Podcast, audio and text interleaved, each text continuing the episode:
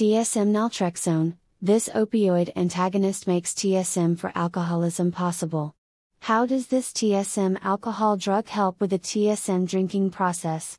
As you may be aware by now, TSM stands for the Sinclair method, named after Dr. John D. Sinclair. Naltrexone treatment, combined with alcohol intake, is the foundation of alcohol TSM therapy. Alcohol addiction is best treated by reducing alcohol craving. TSM is an addiction treatment that leads to pharmacological extinction, the point where cravings for alcohol use are eliminated. Dr. David Sinclair developed TSM drinking reduction therapy as an alcohol addiction treatment that helps people to reduce alcohol consumption. The TSM drug in question is naltrexone, a powerful opioid receptor blocker. TSM works so well, that it has been called the vaccine against alcohol abuse. Alcohol withdrawal is not a healthy state for the human brain and body. When a person is in a state of alcohol dependence, they will go into alcohol withdrawal if they stop drinking suddenly, or cold turkey. As with many psychoactive drugs that cause dependence, tapering gradually off of alcohol is less traumatic to the brain. Yet, how is it possible to taper from alcohol dependency when a person suffers from alcohol use disorder, or alcohol addiction? The answer lies in combining clinical psychopharmacology with the ideas and work of Dr. Ivan Pavlov. Combining naltrexone, known by TSM advocates as the one little pill, with alcohol drinking as a habit erasing behavior. By blocking endorphin activity at the brain's opioid receptors, a person is able to quit drinking by reducing alcohol consumption gradually. TSM alcohol treatment helps a person to overcome alcohol misuse without experiencing traumatic withdrawal symptoms. Using the opiate blocker, naltrexone to achieve addiction recovery from alcohol is safer and more effective than traditional abstinence treatment for many people. What about positive habit forming behaviors? Is daily naltrexone use bad for a person's mental health and well being? One part of Dr. John David Sinclair's TSM theory is that the medication should not be taken every day. This message is also repeated in the famous TSM book by Dr. Roy Eskapa, where he explains that naltrexone should not be taken on alcohol free days. However, some naltrexone patients do take the opioid blocking drug every single day. What is the advantage of not taking naltrexone on non drinking days? The belief is that positive habit forming behavior occurs on those alcohol free, AF, days, where the patient is encouraged to engage in positive behaviors. Behaviors, such as exercise, and spending time with family, may replace negative behaviors, such as alcohol misuse or substance abuse, in the reward centers of the brain.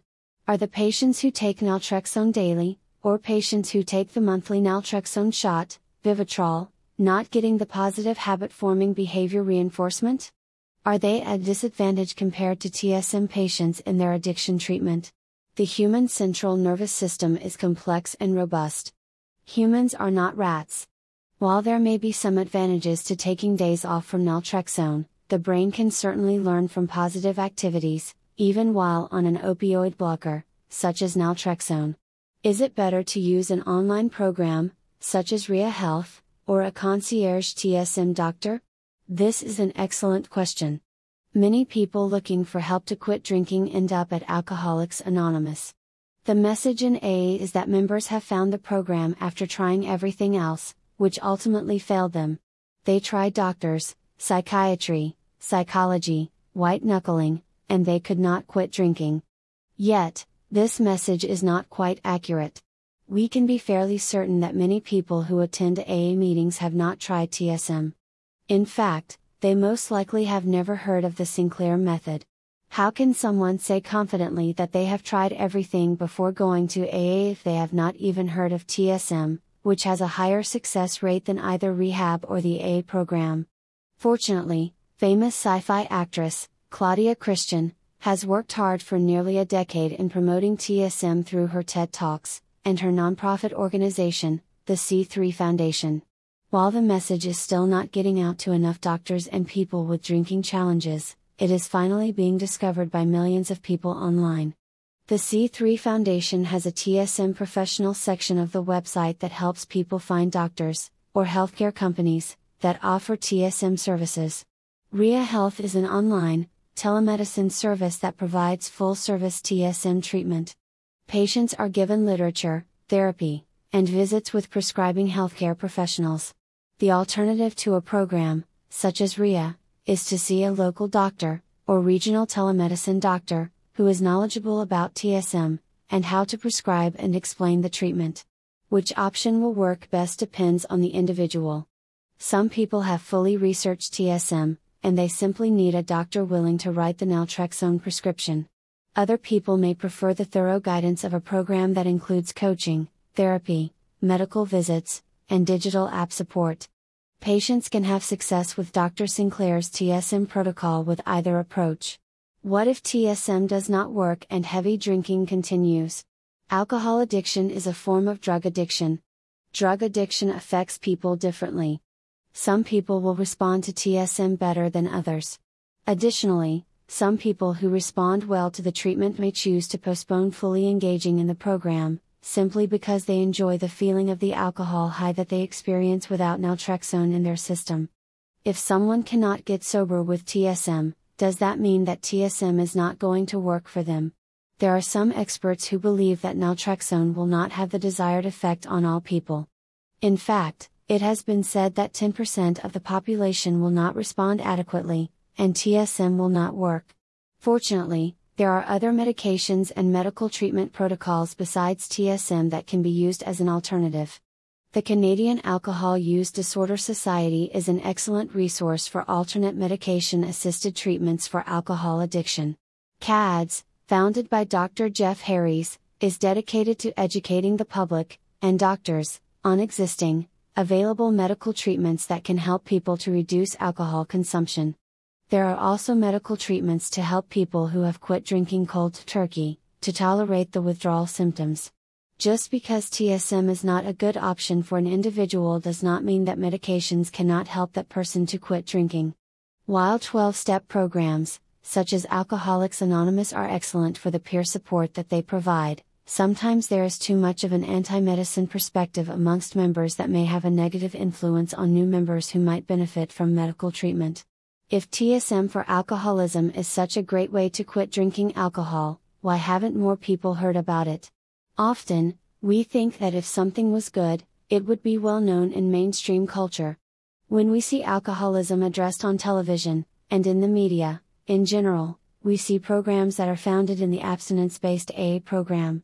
U.S. rehabs provide treatment that is based on the structure of AA. Patients gather in daily group meetings to discuss their issues with alcohol, and other personal problems, including past traumas. We see the group meeting played out in television shows over and over again. Hi, I'm Joe, and I'm an alcoholic.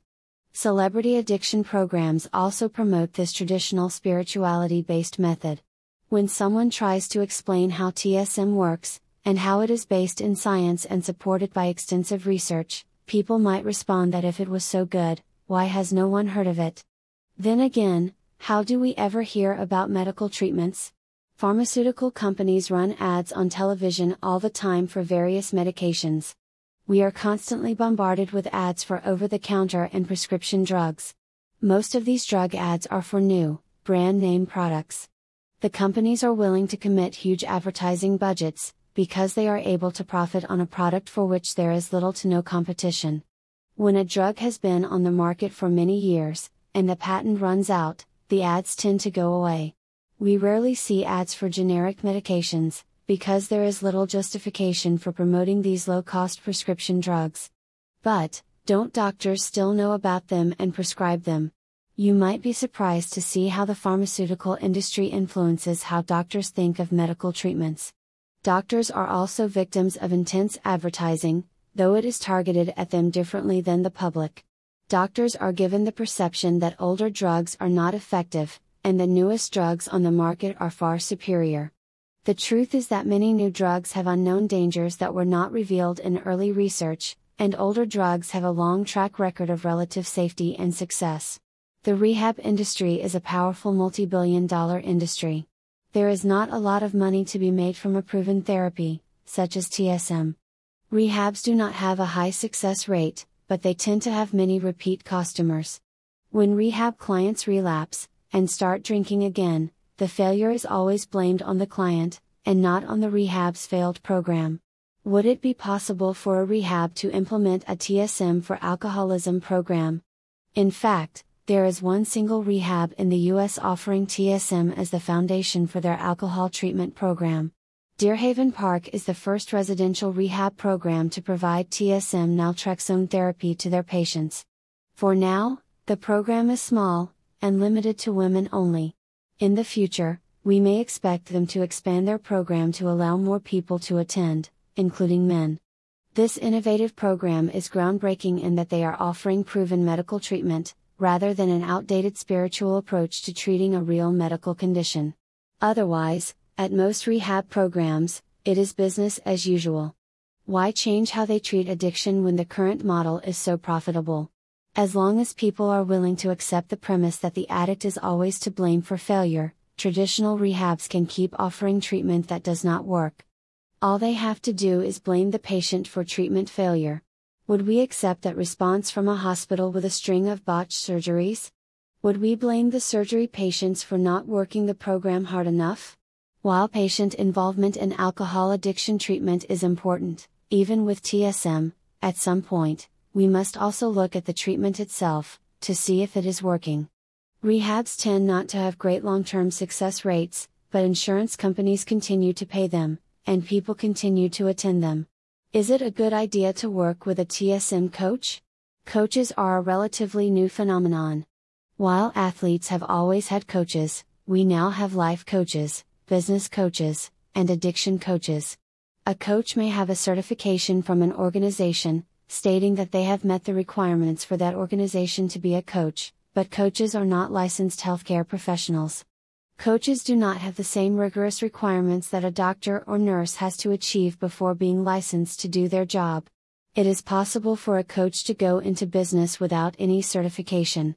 If a coach can market themselves well, they can attract the attention of clients, even without official credentials.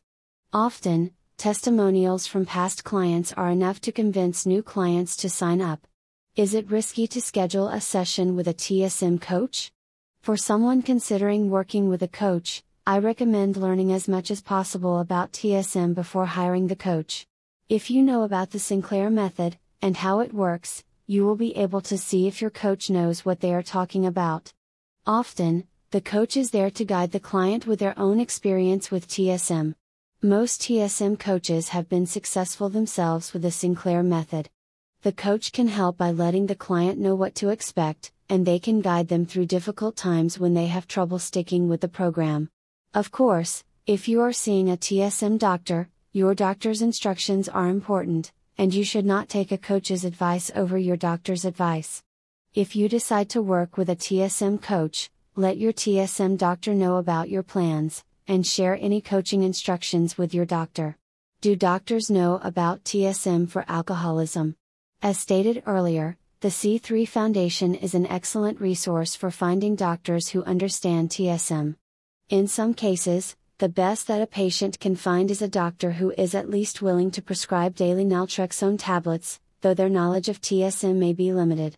Ideally, if you see a doctor for alcohol treatment, and they do not know about TSM, you can ask them to research it. Then, on your next visit with the doctor, hopefully you will be returning to a doctor who is now well versed in TSM literature.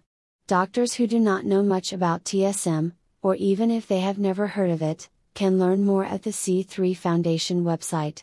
There is literature and book recommendations to help doctors learn more about the program and how to provide treatment to their patients. Someday, TSM naltrexone may be available over the counter. Imagine the product might even be named TSM naltrexone. When the OTC version of the medication is available, with instructions on following TSM, patients will have agency in following the treatment without having to get the permission of their doctor. At that time, taking naltrexone will be similar to taking ibuprofen.